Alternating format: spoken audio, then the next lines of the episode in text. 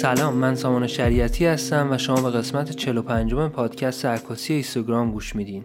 توی این قسمت با آقای مهران مافی بردبار عکاس ایرانی ساکن قزوین راجع به تجربهش توی عکاسی خیابانی و مستند صحبت کردیم. علاوه بر این بحثی که راجع به پروژه های این عکاس داشتیم چند دقیقه رو هم به ویژگی های عکاسی با موبایل اختصاص دادیم و نظر مهران رو راجع به خصوصیت های این شاخه از عکاسی پرسیدیم. خب بریم ببینیم چی میشه.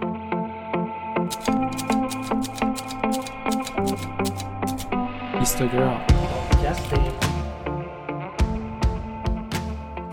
عکاسی هم میشه گفت با ورودم به دانشگاه و حالا رشته که داشتم و مرتبط بود رشته ارتباط تصویری هم گرافیک.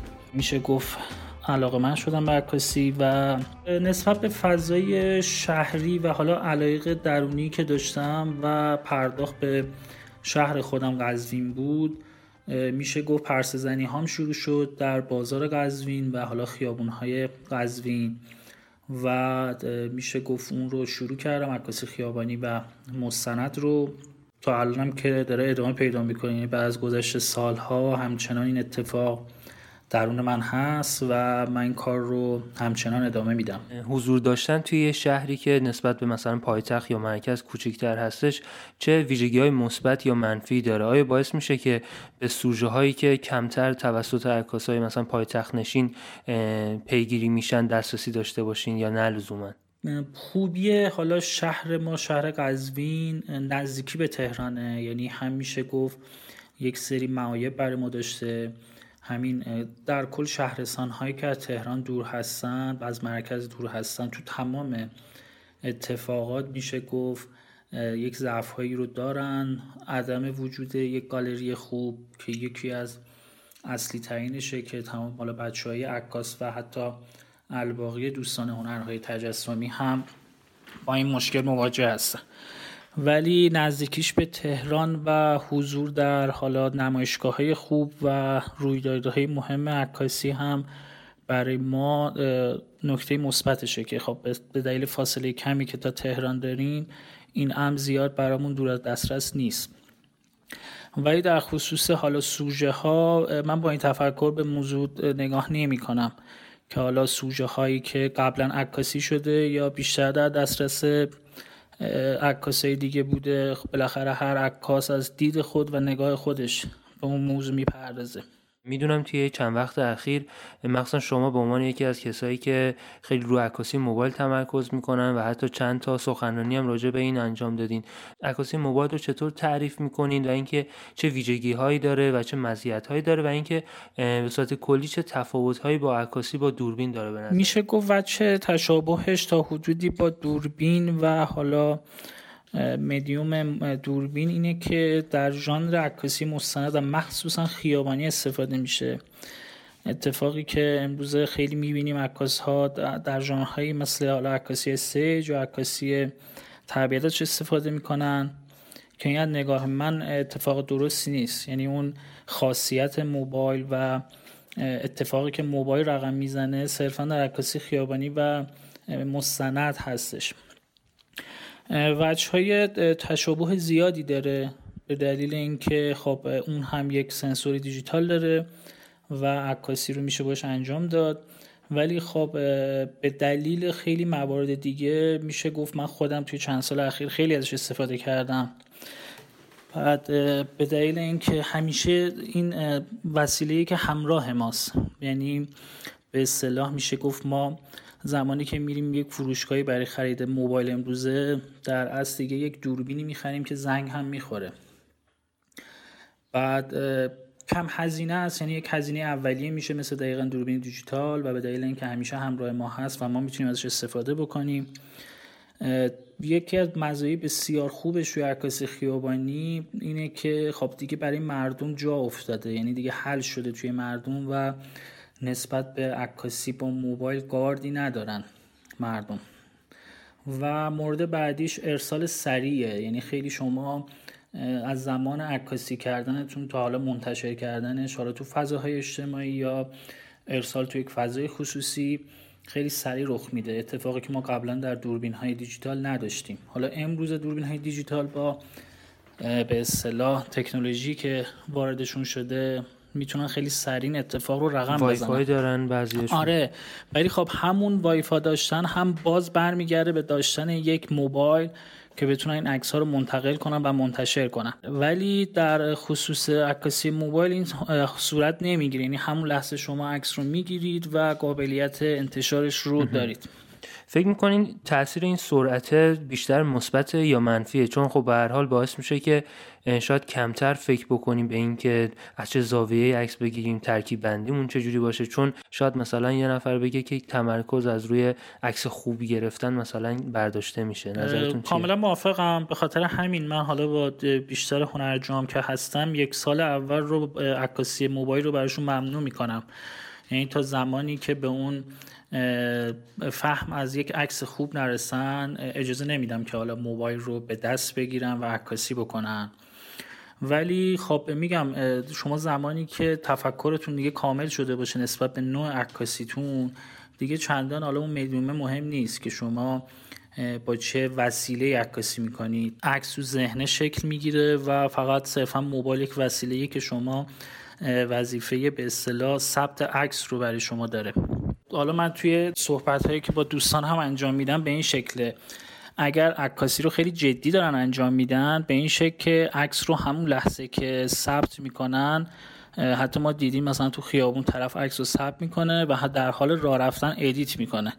که این کار خب به نظر من کاملا اشتباه یعنی با تمرکز بعد از گذشت ساعتی از عکاسی عکس مورد نظرشون رو انتخاب بکنن و بعد پردازش و بعد منتشر کنن اما خب در بعضی از موارد به دلیل اتفاق یا رویداد خیلی مهمی که هست این انتشار خیلی می‌تونه کمک بکنه. برای مثال مثلا در سالهای خیلی گذشته شما وقتی یک اتفاقی توی کشور ما میافتاد به فرض طوفان تبع اون اتفاقی که افتاد زمانی که عکس می‌خواست ثبت بشه و بعدها روی یک مجله به فرض مجله تایمز بخوره حداقل دو روز کاری زمان می‌برد تا این نگاتیو از ایران بره فرانسه و بخواد روی جلد مجله بخوره. ولی امروزه اگر اتفاقی به این شکل رخ بده خیلی سریع امکان ارسال عکس رو ما داریم که البته این بودش تا حدودی به بحث تکنولوژی اینترنت هم بستگی داره. نمیشه گفت فقط صرفا حضور موبایل می‌تونه این کمک رو بکنه. قطعا همینطوره. حتی یادمه که خوزستان هم یه تیراندازی شده بود. مثلا اولین عکسی که از اونجا در اومد توسط یه کسی بود که همونجا حضور داشته تو اون مراسم و با موبایلش عکس گرفته بود. فکر می‌کنین تاثیر عکاسی با موبایل توی صنعت عکاسی به صورت کلی چی می‌تونه باشه؟ چون اولش گفتین که توی بیشتر توی عکاسی خیابانی یا مستند استفاده میشه ولی فکر کنم توی مثلا عکاسی خبری هم بتونه جایگاه خودش رو به دست بیاره کم کم. قطعا همینطوره. یعنی ما نمونه های حالا بزرگتری داشتیم. مثلا بنجامین لووی که تا حدودی عکاسی جنگ رو بهش انجام داد یعنی تو افغانستان و توی لیبی تا اونجا که من مجموعه شدیدم شاید جاهای دیگه هم بوده.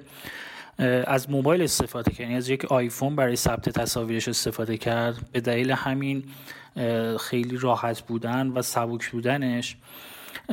و خیلی اتفاقات بزرگ سیاسی رو هم ما داشتیم. یعنی حتی به فرض برای مثال صحنه اعدام صدام حسین رو که ما داشتیم توسط فقط یک موبایل بود که یک ویدیویی بیرون اومد و اون صحنه ثبت شد و اجازه ورود هیچ دوربین رو حتی به اونجا نمی‌دادن. یا اتفاقات اخیر لیبی یا اگر شما نکنم بهار سبز اگر اسمش بوده باشه بهار عربی. بهار عربی آره. که ما خیلی این تصاویر رو توسط موبایل ها دیدیم فضای اجتماعی که تونست به اون انقلابشون به اصطلاح کمک بکنه و پیروز بشن. به هر حال این وسیله وسیله ای که دیگه از ما جدا نخواهد شد. یعنی هر کاریش هم بکنه از ما جدا نمیشه و می‌تونه تاثیرگذار باشه. یعنی برداشت من از صحبتاتون این بود که فکر می‌کنی هنوز اون عکاس بودنه و داشتن اون چشم تیزبینه عکاس توی عکاسی موبایل هم خیلی مهمه و اینجوری نیست که بگیم حالا چون اکسسبل شده عکاسی و هر کسی با موبایلش می‌تونه عکاسی بکنه در نتیجه دیگه عکاسی یه چیز راحتی شده و هر کسی می‌تونه یه عکاس باشه. نظرتون چیه؟ راحت شدن صرفا به دلیل نحوه ثبتشه. یعنی خیلی راحت شما موبایلتون آماده است و حتی با یک تاچ کردن به دوربین می‌رسید و می‌تونید عکس بگیرید. ولی خب اون عکسی که پشتش تفکر نباشه یعنی ذهنیتی نباشه کادری نباشه نوری نباشه خب قطعا شاید از لحاظ خبری یک اتفاق خیلی خاص باشه و دیده بشه. که این هم بسیار نادره. یعنی نمی‌تونیم بگیم تمام عکس هایی که شما الان با موبایل روزانه شاید میلیاردها عکس با موبایل تولید میشه ولی خب خیلیشون نه ارزش خبری دارن نه ارزش بسری دارن. و صرفا عکس هایی هستن که فقط ثبت شدن. ولی زمانی که یک عکاس با اون دید عکاسانه یه به اصطلاح ما میگیم عکس عکاسانه است. یعنی عکاس می‌دونسته می‌خواسته چی رو ثبت کنه و حالا اون دکمه شاتر رو فشار درسته. صرفا یه اسنپ شاتی نیست که همینجوری هر چیزی که جلوش بوده رو ثبت کرده. بالاخره خب همون بحثی که همیشه هست میگن هر شخصی زمانی که تعداد عکس زیادی بگیره بالاخره اون وسطش یکی دو فریم تک فریم خوب خواهد داشت. اما این به اصطلاح همون بحث شانس است و اتفاقی که رخ میده. ولی در بلند مدت نمی‌تونیم بگیم یک عکاسی که صرفا با موبایل داره کار می‌کنه و عکاسی رو بلد نیست بتونه به صورت ممتد و در یک زمان بلند عکسای خوبی رو ثبت بکنه. اشاره کردین که تدریس می‌کنید عکاسی رو. خیلی دوست دارم بدونم که توی این چند وقتی که حالا مشغول به تدریس هستید چجوری دارید می‌بینید شیوه تدریس عکاسی توی ایران رو؟ آیا بیشتر هنرجوها مثلا به سمت فضای دانشگاهی میرن یا به سمت آموزش دیدن توی آموزشگاه های مثلا خارج از دانشگاه هستش؟ چجوریه بیشتر؟ الان در حال حاضر بیشتر سعی می‌کنن اون بحث تجربیه یعنی توی فضاهای آموزشگاهی و کلاس های خصوصی حضور داشته باشن تا فضای دانشگاهی. متاسفانه به دلیل البته همه جا اینطور نیست. ولی در بیشتر دانشگاه های ما متاسفانه اساتیدی که حضور دارن اساتیدی که زیاد به اصطلاح مسلط نیستن در بحث عکاسی و صرفا همون ما عکاسی مقدماتی رو تا حدودی یاد گرفتن و دارن اون رو منتقل می‌کنن. ولی در بحث آموزشگاه ها و کلاس های خصوصی که این مقدار تخصصی تر میشه خیلی از هنرجوها به اصطلاح دوست دارن تو این کلاس ها حضور داشته باشن و متاسفانه این کلاس ها هم به اصطلاح مثل گارد زیاد شده. یعنی هر کسی که یک چند تا جشنواره جایزه می‌گیره یا یک سابقه دو سه ساله داره متاسفانه این کلاس ها رو برگزار می‌کنه و حسرت ما میمونه برای خروجی اون کلاس ها که بچه ها به دلیل اینکه خب ذهنیت خامی دارن و هر چیزی که اون استاد بگه رو قبول می‌کنن. متاسفانه عکاس های بسیار ضعیفی ما در سطح جامعه داریم می‌بینیم. دقیقا. احساس می‌کنم با توجه به اینکه یه مدتی اینستاگرام اومد رو بورس و خیلی عکاس بودن مثلا مد شد به اصطلاح. همینجوری هر جا نگاه می‌کنی یه سری آموزشگاه جدید داره تاسیس میشه و دارن آموزش میدن. شاید این توش بی تاثیر نبوده باشه محبوبیت اینستاگرام تو جامعه. حالا نمیم نظرتون چیه. هم میشه گفت کمک بسیار زیادی کرد به تمام افراد حالا نه صرفا عکاس ها تمام افرادی که تا حدودی کارشون مرتبط با تولید محتوا بود خیلی تونست کمک بکنه. من خودم به شخص یکی از افرادی هم که همیشه پشت اینستاگرام وایستادم. و ازش دفاع می‌کنم به دلیل کمکی که یعنی اگر خوب بتونیم استفاده بکنیم خیلی می‌تونه ما کمک بکنه. توی دیده شدن کارمون توی ارتباط با افراد مختلف توی دنیا. یعنی ما قبل از این شاید تا حدودی فضای اجتماعی فیسبوک رو داشتیم که اون هم حالا به شکلی خیلی گسترده بود. ولی به دلیل دسترسی یه مقدار سختی که نسبت به حالا اینستاگرام که خیلی سریع ما هر روز ساعت ها از زمانمون رو داخلش میگذرونیم خیلی بهتره اینستاگرام نسبت به حالا به فضاهای اجتماعی دیگه مخصوصا در حوزه بسری یعنی رشته های هنری که با تصویر سر و کار دارن. اما خب این متاسفانه خیلی ها رو علاقه من به این کرد که زیر اکانت اینستاگرامشون از کلمه فوتوگرافر استفاده بکنن و خود رو یک عکاس بدونن. صرفا به دلیل داشتن یک دوربین موبایل یا حالا بعضیشون داشتن یک دوربین دیجیتال متاسفانه خودشون رو عکاس می‌دونن. ولی وقتی باشون صحبت می‌کنی میشه گفت از کوچکترین و ساده ترین موارد عکاسی هم بی اطلاع هستم. راجع به اهمیت اینستاگرام گفتیم. می‌دونم که توی یکی از این پیج ها به اسم Everyday Middle East مثلا اونجا همکاری می‌کنید باشون این همکاری چجوری شکل گرفت و اصلا راجع به خود page توضیح اگر بتونید بدید ممنون میشم. از سال 94 من با این page همکاری می‌کنم. ایمیلی دریافت کردم در خصوص اینکه در حوزه خاورمیانه دنبال عکاس هستن. حالا توی ایران یکی دو تا عکاس باشون کار می‌کرد و اونجا استارت همکاری ما خورد. حالا ما یک گروهی در واتساپ داریم که میشه گفت نزدیک 20 یا 30 تا عکاس تو این حوزه هستن از عکاس های خاور میانه و شمال آفریقا. که حالا ما تعاملاتی اونجا داریم درباره حالا عکس صحبت می‌کنیم و به این شکل که از اتفاقات روزمره حالا ایران عکسهایی رو اونجا منتشر می‌کنیم. پارسال هم منجر شد به یک نمایشگاهی توی دوبه که حالا چند اثر هم از بنده اونجا حضور داشت. حالت یه آژانسه که عکس‌ها رو میفروشن چجوریه؟ نه چون از اون اول هم سیاست کلا پیج های اوریدی به این شکل نبود که حالا آژانس باشن صرفا نشون دادن حالا روزمرگی تو اون منطقه است. حالا میشه گفت اویده مختلف که حالا اویده ایران هست اویده آفریقا و حالا این هم به همین شکل یعنی صرفا نشون دادن روزمرگی و زندگی توی اون فضا هست. تصمیم اولیهشون بر فروش آثار به شکل یک آژانس نبوده. راجع به شرکت کردن توی نمایشگاه های مختلف عکاسی صحبت کردین. می‌دونم که توی خیلی از این نمایشگاه ها حضور فعال دارین عکس میفرستین و عکساتون نمایش داده میشه. فکر می‌کنین تاثیر اینطور نمایشگاه ها توی پیشرفت یک عکاس چی می‌تونه باشه؟ آیا اصلا تاثیر داره یا نه لزوما خب بالاخره نمایشگاه هم محلی برای ارائه آثاره و شما هر چقدر آثارتون بیشتر دیده بشه ارتباط بیشتری با عکاس ها داشته باشید بلتب چیزهای زیادی رو یاد خواهید گرفت. حالا نه صرفا بگیم می‌تونه برای بقیه مفید باشه. وقتی شما توی نمایشگاه گروهی حضور داری که 20 عکاس دیگه هستن این باعث یک تعاملی با اون 20 عکاس دیگه میشه. باعث این میشه که حالا اتفاقات بهتری رخ بده. ولی یک اتفاقی که متاسفانه تو ایران داره زیاد میفته تعداد زیاد این نمایشگاه هاست که صرفا طرف از تو آرشیو یک عکس انتخاب می‌کنه و یک تعدادی نمایشگاه می‌زنن. مشکلات خیلی زیادی چند تا نمایشگاه حالا خیلی خاص هم توی ایران براشون رخ داد در خصوص حالا دریافت هزینه هایی و به این شکل حالا زیاد نمی‌خوام واردش بشم.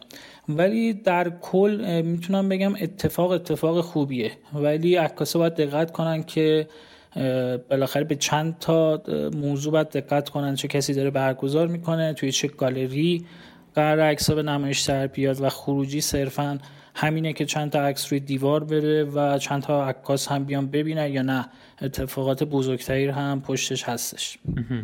به این اشاره کردین که باید ببینن چه گالری به هر حال داره اینو نمایش میده.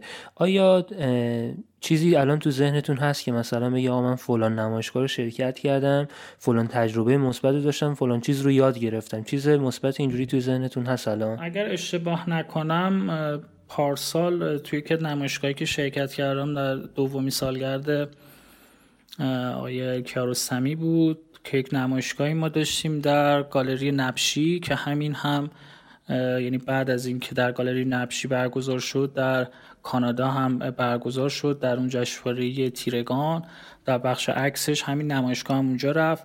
خب بالاخره این تعاملی که صورت گرفت و عکس ها بعدها توی طالای کشور دیگه هم منتشر شد و باعث بازدید شد باعث ارتباطاتی شد که خب بالاخره خیلی می‌تونه برای هر عکاس یا هر هنرمندی مفید باشه. یعنی من دایرکت ها و مسیج های زیادی از همون کشور کانادا گرفتم که باعث میشه گفت اتفاقات جدیدی شد برای من. وقتی که به سابقتون توی عکاسی نگاه می‌کنین چه چیزی هست که فکر می‌کنین اگر از روز اول می‌دونستین خیلی بهتون کمک می‌کرد که سریعتر رشد بکنید؟ خب زمانی که شروع عکاسی من بود که حالا از سال 84 و 85 بود فضای مجازی به این شکل نبود که تمام بچه ها و نرجوها دسترسی داشته باشن به مطالب به فایل ها پی دی اف های عکس و مقاله مهم. اینطوری بود که ما خیلی سعی می‌کردیم هر چیزی رو آزمون خطا بکنیم یعنی یک مسیر رو تا انتها بریم و ببینیم خب یک خطایی بوده برمیگشتیم و کسی نبود کلاسی به اون شکل نبود که ما حالا حضور داشته باشیم. یعنی سعی می‌کنیم همه چی رو آزمون خطا انجام بدیم. حالا هم در حوزه عکاسی هم بعدها مثلا در حوزه پردازش و نرم افزارها هم به همین شکل بود. اما خب امروزه خیلی اتفاقها بهتر شده. بچه ها با یک سرچ ساده خیلی ساده می‌تونن دسترسی پیدا کنن به کلی اطلاعات و منابع مهم. و شاید اگر اوایل عکاسی ما این امکانات بود خیلی سریعتر می‌تونستیم وارد فضا بشیم و پیشرفت کنیم تو کارم درسته. راجع به منابعی که توی آموزش عکاسی هستن بهش اشاره کردین. منبع خوب کتاب خوب یا سایتی که خودتون بهش رجوع می‌کنید برای اینکه update باشین راجع به دنیای عکاسی چی هستش که من روز خودم سعی می‌کنم یعنی بیشتر تایمی که حالا داریم رو در page حالا در اینستاگرام هست. سعی می‌کنیم اون هشتگ های خوب رو دنبال بکنیم. و چند سایتی هم هستن که حالا هم page اینستاگرام دارم مثل Getty Getty Image و یا Magnum. اینا سایت های مرجعی هستن که مخصوصا برای ماهایی عکاسی مستند رو دنبال می‌کنیم هم دارای مجموعه های خوبی هستن که کاملا به روز میشن. هم استوری های بسیار خوبی داره که می‌تونن عکاسا بهش مراجعه بکنن. خب می‌دونم که این روزا احتمالا مثل خیلی های دیگه توی خونه هستین و خیلی فرصت بیرون رفتن ندارین. توی این مدت آیا چیز خاصی هست که مثلا نظرتون رو جلب کرده باشه؟ بگین اگه من این قرنطینه تموم بشه می‌خوام مثلا فلان سوژه رو برم دنبال بکنم؟ بالطب این اتفاقی که الان کل دنیا رو به اصطلاح میشه گفت فرا گرفته این ویروس کرونا. توی زندگی ما هم تاثیر داشته. بیشتر تایممون رو سعی می‌کنیم تو قرنطینه باشیم ولی خب اون ذات عکاسانه نمی‌ذاره. یعنی من خودم توی این حالا مدت یک ماهی که هست چند روزی رو بیرون از خونه هم بودم و عکاسی کردم در خصوص همین پروژه. و حالا توی پیج اینستاگرام هم منتشر کردم. ولی خب مواردی بوده که دارم بهش فکر می‌کنم. البته می‌دونی ما زندگی روزمرهمون مختل شده. یعنی اینکه ما فکر کنیم الان به چه چیزی بشینیم بنویسیم و بعدا عکاسی کنیم توی این وضعیت شاید زیاد درست نباشه. اما خب من به دلیل اینکه خب عکاسی مستند و خیابانی می‌کنم خیلی دلتنگ همون پرس زنی ها توی حالا خیابون های به اصطلاح شهرم هستم. که این اتفاق تموم بشه و دوباره برگردیم به خیابونا و دوباره پرس زنی شروع بکنیم. خیلی هم خوب. خیلی واسه خودم جالبه که بدونم عکاسا از چه ابزاری استفاده می‌کنن. واسه اینم چه سیستمی استفاده می‌کنی و مثلا لنز خاصی ترجیح میدین برای این پرس زنی ها یا نه؟ لنز 35 فیکس رو من استفاده می‌کنم و ابزارم در حال حاضر دوربین دیجیتاله یعنی دوی دوربین دی که باش عکاسی می‌کنم. خیلی کم دیگه یعنی کم فاصله گرفتم با عکاسی موبایل. کاری که شاید تا یک دو سال پیش خیلی جدی بود برام. ولی امروزه بیشتر از دوربین دیجیتال استفاده می‌کنم. برام جالبه بدونم توی این مسیر چند ساله که شروع کردین آیا شکستی هم داشتین و اینکه چجوری مثلا موفق شدین که پشت سرش بذارین؟ شکست به اون شکل نه. حالا مجموعه هایی داشتیم که به نتیجه نرسیده. یعنی هر چقدر هم سعی کردیم به اون نتیجه مطلوب و دلخواه نرسیده و توی آرشیومونه و منتشر نکردیم. من این رو شکست نمی‌دونم به اصطلاح به دلیل اینکه خب موضوعی که دوست داشتم رو کار کردم. صرفا به نتیجه نرسیده. نتیجه که بتونیم منتشرش بکنیم. و نه خدا رو شکر هر چیزی که تو ذهنم توی هیته هنر بوده تلاش کردم براش و بهشم رسیدم. خب یه جور دیگه می‌پرسم این سوالو. به نظرتون یعنی موفقیت برای شما تعریفش چیه به عنوان یه عکاس مستند؟ ببین کلا هنر اینطوری نیست که شما یک هدفی رو به عنوان موفقیت برای خود در نظر بگیری و بهش برسی. همین ثبت کردن و ثبت کردن مسائل روزمره و روزانه جامعت حالا شهرت کشورت. اگر بتونی به خوبی این رو منتشر بکنی به نظر من در اصل میشه گفت هر کدومش یک موفقیته. برای من اینطوری بوده. یعنی سعی کردم اتفاقاتی که پیرامونم میفته حالا این اتفاقات می‌تونه هر چیزی باشه. می‌تونه سیاسی باشه می‌تونه اقتصادی. یا هر موضوع فرهنگی هم می‌تونه شاملش باشه. وقتی ثبتش می‌کنم و به یک نتیجه خوبی می‌رسه و منتشرش می‌کنم و فیدبک های خوبی می‌گیرم این برای من احساس رضایت داره و خوشحال است در راستای همین قضیه برنامهتون برای آینده عکاسیتون چی هستش؟ همین مسیری که هستین رو می‌خواین ادامه بدین یا چیز جنبه خاصی هستش که بخواین مثلا بیشتر روی اون تمرکز بکنین؟ حالا چه بحث تکنیکی چه بحث تئوریک قضیه؟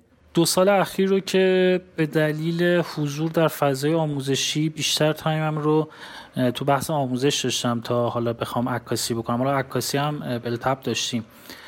ولی خب این فضا رو دوست دارم. یعنی انتقال تجربم رو تا اونجایی که دارم حالا همون اندک رو به افرادی که مشتاق هستن. یعنی صد درصد در ادامه هم همین رو خیلی جدیتر خواهم داشت. برگزاری کلاسایی.